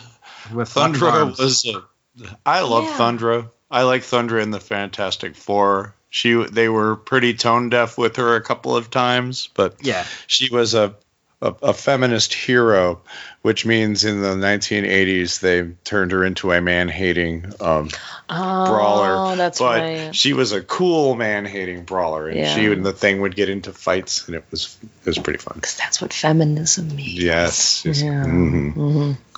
Sure. No, but I I I remember this issue. I'm a I'm a big fan of this period of time. This is post burn, but before uh, it's Englehart. Englehart. Yeah, And, and if you think there- this is problematic against women, wait till Engelhart gets a hold of it. Oh yeah, the Sharon Ventura stuff. Mm-hmm. Mm. Yeah, that gets weird. He's admitted that he um, didn't quite have the handle on women as he thought he did. Didn't have a handle on women, huh? Don't damn him for my misquote. No, it was just a funny way to put it. I was, I'm just giving you. I know. That's It's her good job. art on the thing, though. It is my, yeah, it's kind of my my whole shtick. Oh, okay. But I- it's good art on the thing, though. Yeah. This thing's in a burn lock. Sorry, say that again. I'm trying to move the microphone around the cat. Things in a burn lock for once, rather than the, if it was burn, it would be Thundra. hmm Oh yeah, for sure. yeah. I liked the potential of Thundra and, and Ben Grimm as a romantic item, which they kind of abandoned and then tried again with uh, Sharon Ventura, the second Ms. Marvel. Yeah, except she was much more clingy. Yeah, the less said about that one, the better, I think. Yeah. Thunder Well- was better because she was more like, "You're almost as strong as me." I like that. hmm That's kind of like a Red Sonja thing, except not that you know whoever can beat me because she's like, "Look, you're not gonna beat me, but whoever's gonna come closest." Okay. So up next there is the Incredible Hulk number 332 Dance with the Devil by Peter David, Todd McFarlane and Fred Fredericks. I love this issue. It's the team up you'd never thought you'd see, the Incredible Hulk and the Nefarious Leader together and Rick Jones is their target. Whoops. Now, correct me if I'm wrong, but Rick Jones was the guy who was out in the middle of all that. w- The guy that uh, Banner was trying to save Yes. during the explosion. The idiot that ran out in the middle of a nuclear bomb testing site. Yes, he Okay. also became uh, Bucky Ooh. for Yeah. He was, was Bucky. Hulk- For a while. for a Like while. three issues. And he and Captain Marvel, Captain Marvel, were joined together in one body, and he would have to whack his wrists together, and they would go back and forth like you do. But Sounds like Rick Jones has had a really interesting life. Yeah. He also was uh, sidekick to Rom for a while, oh, I forgot about that. and yeah, the- he was and he's in like the sidekick for like the Avengers, like the first fifteen issues or so. with the Teen Brigade. And he's also on the cover here. He is. Not so you'd see. What this? So this is Peter David's first issue. Um, I- it might be. I think 332 is his first issue. I- I- this is his first issue because uh, the Gray Hulk appears in it uh, right before this was Burn. Burn ended it with Banner becoming the Gray Hulk, oh, being reunited with the Hulk. They had been separated, Banner and the Hulk's personas. hmm They'd been reunited. He briefly came out of the weird tank that they used to reunite them as the Gray Hulk, but then turned back into Banner and had stayed Banner since then. But Hmm. they'd been hinting, but Rick Jones had also fallen into the tank. So they had been hinting that Banner was still the Hulk. That they poor uh, accident-prone oh, guy. yeah. They, so they'd been showing all this destruction happening, and it would all come back to Banner, and everybody was assuming that Banner was coming back, and they had him under guard. And then it turned out that it was Rick Jones was now a new Hulk, took Banner and said, "Banner is mine," and jumped away in the issue right before this. And uh, Rick Jones's Hulk takes Banner is about to exposit and beat him up, but then the sun goes down, and the Gray Hulk manifests itself, Oh. and they fight. And, Interesting. Okay. and the leaders. I know the help him. Hulk's been through a lot of different iterations over his existence. Yeah. He's been he's had a lot of changes done to that character, and it's arguably more than any other character currently. Ron. probably he's been Read- through a. lot of Different Sorry, go things. Oh, I was just saying he's been through a lot of different things that have really drastically changed the character. And the recent story that I read was by the one with the guy in the cave with the nuclear radiation, the really recent Hulk, like the newest Hulk. Oh, Yeah, yeah, yes, the the current Hulk. Right. The- Oh, okay, I haven't read that yet. The Immortal Hulk. Oh, yeah, yeah, yeah. God, it's great. That's Well, it really sounds- good. And It's Al Ewing, so I do want to read it. Yeah, uh, it's it is the best it's been in years. yeah, I'm not a big Hulk person, and I I really liked It's it. a it's a throwback to everything, and not in a everything. We're making sure we show everything but the f- kitchen sink. It's a throwback to pretty much every aspect of the character that's existed. It's been like boiled down to this being that is the Hulk. So on this cover, then Rick Jones is the Green Hulk. Yes, he is. Is Ah. that why With he the- has long hair? Yes. Yes, with the luxurious hair. Yes. Yeah, I was gonna say very luxurious locks of green hair. Obviously uses herbal essence. No, Garnier. Garnier. Garnier fructis. Yes. but yeah, this is the beginning of my favorite run of the Hulk, the Peter David run. I love this run. Mm-hmm. So much awesome stuff in here. Really, really is. All right. So our next one here is Iron Man number 219, Ghost Story by Bob Layton and David Michelin- Michelini. Ghost Story Part 1 of 3. First appearance of the Ghost. Iron Man has a new enemy, the super espionage saboteur known simply as the Ghost. Or as other people who haven't read this issue would know, the quote unquote villain or you know just antagonist in Ant-Man and the Wasp movie. Yay! I loved Ant Man and the Wasp. I thought that movie was great. Different ghost. Still. Well, yeah, they just but still that's, that's where they got it from. Yeah. And it is a cool looking Ooh. cover. That is a really cool looking cover. I've never read this one. I need to find it. The Ghost and the Machine. Huh. That's my favorite armor of Tony's. Oh, the silver one? Silver Centurion, as they call it. Yeah. I like the nose. Oh, this is the armor that he's got that kind of looks like a Cyberman almost. Yeah, you're I thought right. yeah. I think he looks a bit like an old. Cy- If he had handlebar things coming out of his ears, he'd look very much like a Cyberman. God knows a thousand influence, maybe. Who knows? Yeah, could, yeah, right? Could have been. When was when was this Iron Man? Uh, well, this Starmer started around 200, so like 86, 85, Okay. 86 when it started. I liked the Ghost as a character. I loved Ghost and Ant Man. I don't know if how Ghost is here. I'll have to go read it. Was Yeah, Ghost I- always female? No, didn't think so. not until what a the movie. silly question. Yeah, not until the movie. All right, so Maggie, you're up now. Strange Tales from 1987, number three, Night Flight, featuring Cloak and Dagger by Bill Mantlo, Brett Blevins, and Al Williamson. Cloak's disturbed dreams atta- attracts the dream demon known as Nightmare. Can Cloak and Dagger defeat this powerful force for evil before the jet airliner they're on crashes to the earth? And actually, Strange Tales was a split book, so there also was a Doctor Strange story. Uh, Goodbye to All That, featuring Doctor Strange by Peter B. Gillis, Peter Warner, and Randy Emberlin. An enemy from the good doctor's past strikes the Sorcerer Supreme within the walls of his very own Sanctum Sanctorum. Love me some Doctor Strange. Ooh. I had this issue and I read this issue and I couldn't tell you a thing about it. The cover's pretty neat. that monster thing with all those spines and teeth is pretty cool. Yeah, Brett Blevins. It's weird. I don't care for him on New Mutants, but I don't mind him on Cloak and Dagger, or, or I love, love him on Sleepwalker. I love Sleepwalker. That's But I didn't Bob care for some- Lukianski, isn't it? Yeah, Bobby Diansky was writing it, and Brett Blevins did the art. Cool. But I didn't care for him. in Dur- uh, I didn't care for his New Mutants. I was done with it by that point. I don't think I've actually ever read any of his New Mutants. No, I went straight through to the end, and into X Force. X Force. I am amused in the cover though. You know, cloak and dagger, fly, go, fl- go, take a plane flight. That was dumb of them. Like, can he teleport? Yeah, I was gonna say, isn't his whole thing being able to teleport? Mm, sure. Uh, look at that over there. Look at the cat. How did we get on this plane? Yeah, I was gonna like, what are they doing on a plane? Oh, Okay, all right. Well, And Doctor Strange fights cats. and Doctor Strange fights cats. Oh, they yeah. Oh wait, Nightmare was in this one. I remember a little bit about it. So I was like Nightmare. Yeah, and I think this is the time they were. Tr- for some reason, he was going after Cloak and Dagger instead of Doctor Strange. He kind of branched around at this point. He was he fought against Spider-Man at one point. Well, actually dragged Spider-Man into the Nightmare realm because the Hulk was destroying it. Can you please take this away? He ha- he was reaching out to desperately find anyone that had fought him before that happened to be dreaming at that point.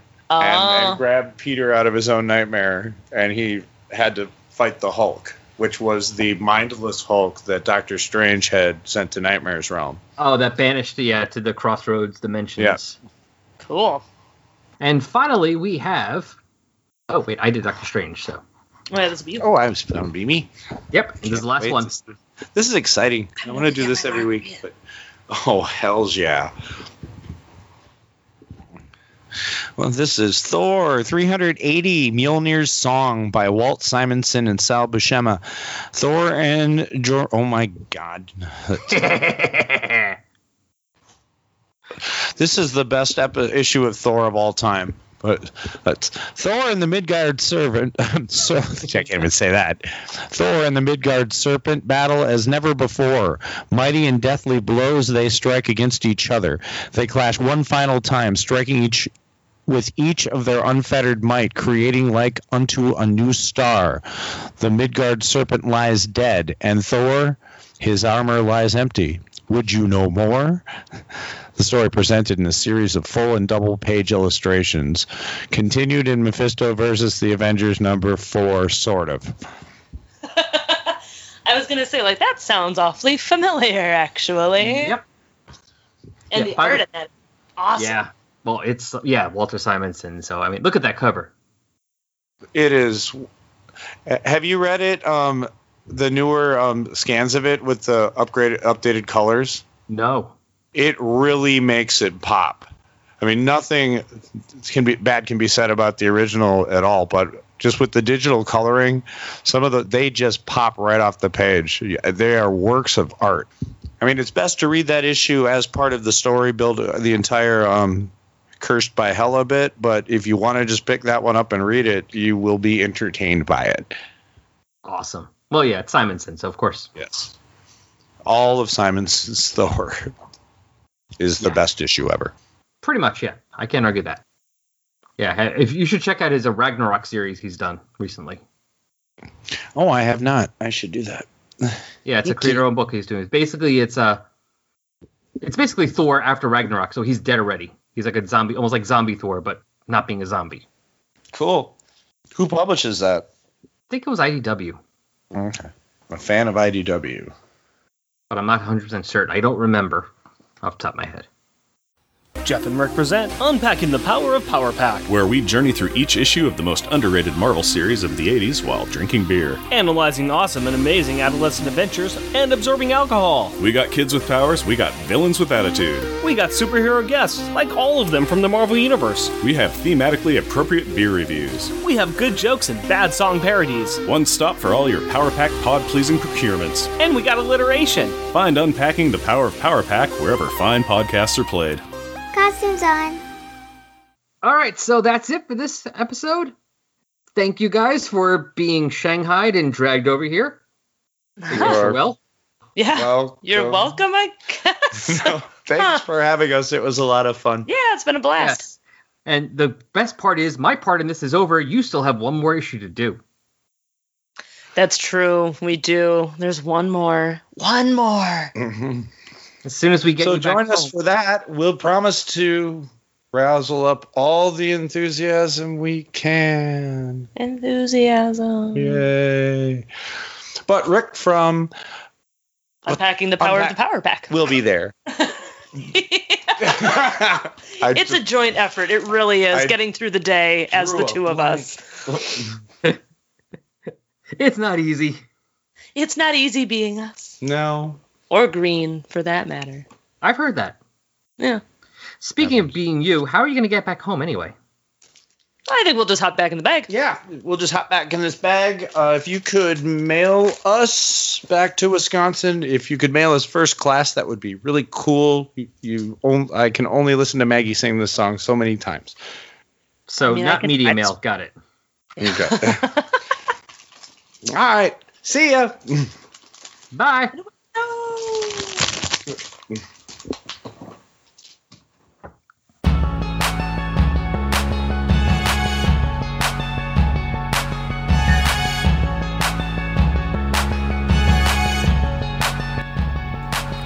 Resurrections, an Adam Warlock and Thanos podcast, is a fan made production, and no copyright infringement is intended, or happening, or even understood.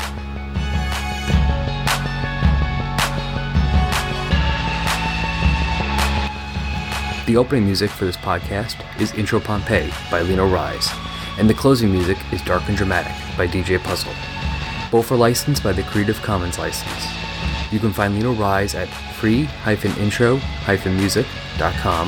and DJ Puzzle at peaceloveproductions.com.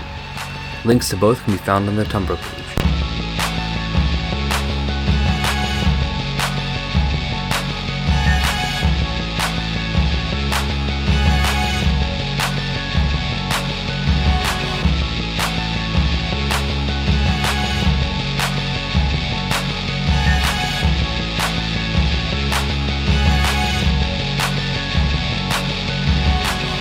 I'd like to thank John and Maggie from Married with Comics for joining me on this one, and I'd like to thank all the other shows that are involved with this crossover Unpacking the Power of Power Pack, Secret Wars 2 and Beyond, and Maggie and John with Married with Comics for doing this crossover with me. This has been a lot of fun, but a lot of work, but a lot of fun.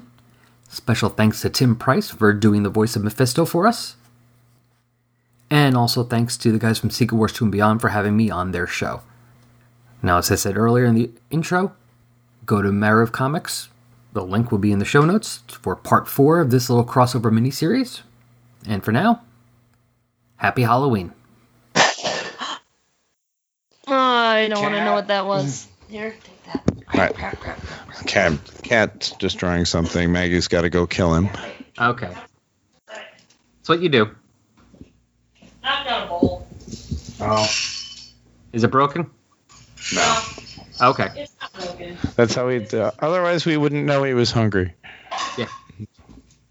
I said feed me, damn it. I know.